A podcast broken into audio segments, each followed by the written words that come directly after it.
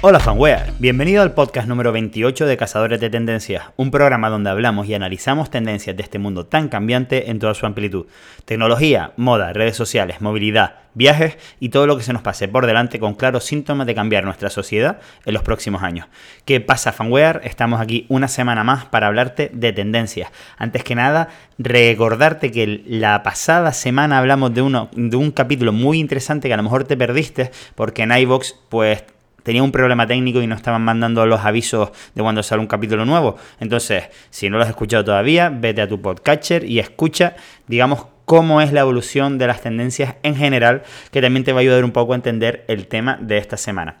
Te voy a hablar, o más bien vamos a analizar juntos el, digamos, el proceso de la tendencia de las zapatillas que ahora mismo están más de moda a nivel mundial, que no son otras que las bellas o las bejas, que según donde vivas, pues se, pronunciará de una manera u otra. Te pongo en contexto por si no las conoces, lo cual me parecería un poco extraño, pero eh, bueno, vamos para allá.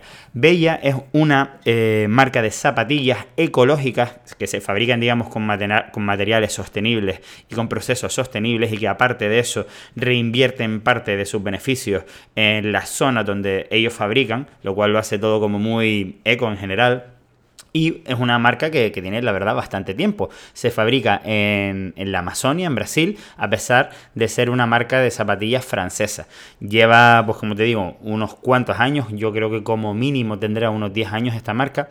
Pero hará dos, en 2018, pues se han puesto, se, se empezaron a poner muy de moda y actualmente vienen a ser, como te digo, las zapatillas em, más de tendencia en múltiples países a la vez.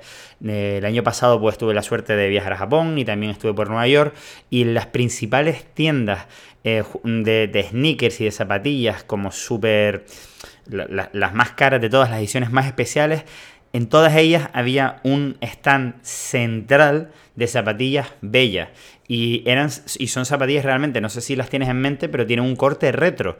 Y estaban en, en, medio de un montón de zapatillas que de retro no tenían nada. Es decir, era algo que a priori, pues como que no pegaba en una tienda de sneakers tan moderna y tan súper exclusiva. Y sin embargo, ahí estaba, digamos, siendo el centro de atención en, en, dos de las capitales más importantes del mundo en zapatillas. Entonces, eh, bueno, pues esto es, eh, evidentemente están pues muy muy de moda en todos lados. Yo te hablo desde España y ya te digo que mm, tengo muchos amigos con otras tiendas, etcétera, que las pueden vender en, otros puntos de España y son claramente el producto de moda. Están tan de moda que eh, ni siquiera se ponen en rebajas las zapatillas bellas. Es algo completamente increíble. Yo durante los últimos 10 años que llevo dedicándome al mundo de la moda, prácticamente no ha habido marcas que, nunca se hayan puesto de rebajas. Y ha sido el caso de las Bellas, como te digo, a partir de 2018, donde fue el momento, digamos, el pistoletazo de salida a esta super mega tendencia.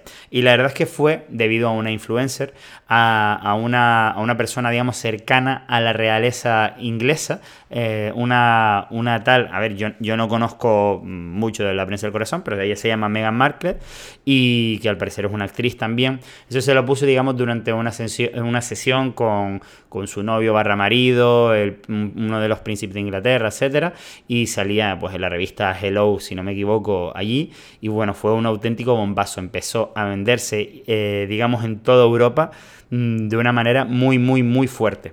Y la realidad es que esto tiene muchísimo que ver, porque no es casualidad que cuando a nosotros nos vienen a, a preguntar a la tienda, casi siempre nos preguntan por el mismo color. Y estamos hablando de que son unas zapatillas que ya de por sí no varían mucho, es decir, el modelo principal de ellos de, es el, la abeja V10, que es una zapatilla así como de retro tenis, de color blanco, etcétera, y la que se puso ella era pues una blanca completa con la V de color negro, y todo el mundo nos venía a pedir esa, a pesar de que personalmente, subjetivamente las hay muchos más, más bonitas o más femeninas, digamos, con una variación de colores tanto para hombre como para mujer que no, digamos que no había explicación alguna más que querían exactamente las que salían en la foto, eh, pues que digamos que todas, las, todas las mujeres sobre todo nos preguntaban exactamente por ese color.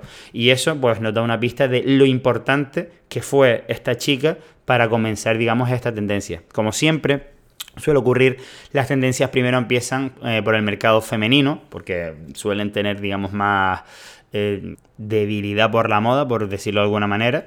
Y digamos que mm, empezó la tendencia, pues eso, en el mercado femenino, después perfectamente se pasó al mercado masculino, ya que en el fondo son unas zapatillas completamente unisex, y también se lo empezaron a poner, pues, mm, digamos, gente famosa, estilo Carlos Sainz y alguno más en el mercado masculino, digamos, en España. Entonces, claro, al final esto se, se ha extendido de tal manera que, vamos, que son las zapatillas que todo el mundo quiere. Y eh, una cosa que me parece interesante es que lleva, mm, digamos, más tiempo de lo normal siendo muy solicitadas. Y esto a mi ver eh, es, por, como te comentaba, porque ellos han controlado muchísimo el stock. Para nosotros las tiendas nos, es imposible hacer reposiciones de stock porque ellos no fabrican más de lo que la gente pide, perdón, de lo que las tiendas les piden exclusivamente. De esta manera, como tienen, digamos, mucha conciencia ecológica, pues evitan tener un sobrestock que finalmente tienen que vender en rebajas y que finalmente hacen que el valor del producto pues baje.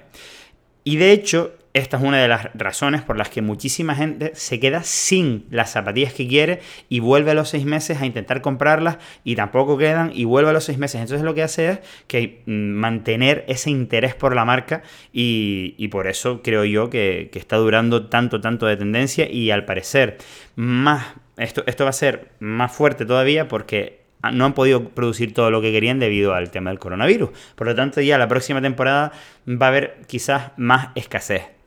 Y bueno, la verdad que es la primera vez, como te comentaba antes, que he vivido esta, esta forma de mantener una marca, eh, digamos, de moda completamente y ha sido pues, pues no prostituyéndose, como quien dice, eh, no maximizando su beneficio, sino simplemente manteniendo la escasez de, esta manera eh, que hace que todo el mundo las desee. Y bueno, la, verdad que me parece un caso interesante para comentar en un podcast como este de, tendencias y de, en, el, en el que me gusta analizar las tendencias para intentar entenderlas y, y también incluso, ¿por qué no?, prever las siguientes, que es algo que a mí me, encanta. No sé qué te parece esta, este caso, si, si tienes alguna experiencia similar o sabes de alguna marca que haya hecho algo similar.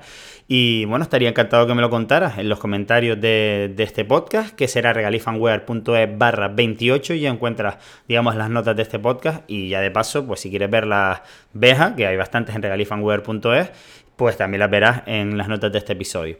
Así que nada más, fanware, nos escuchamos la próxima semana y recuerda que te puedes suscribir a nuestro canal de Telegram, que también te dejaremos en las notas de este episodio, para enterarte de los últimos podcasts y que no pase como pasó la semana pasada, que iVox, digamos, no mandó las notificaciones a todos los teléfonos Android y sé que muchos no lo habéis podido ir. Así que nada más, fanware, hasta la próxima.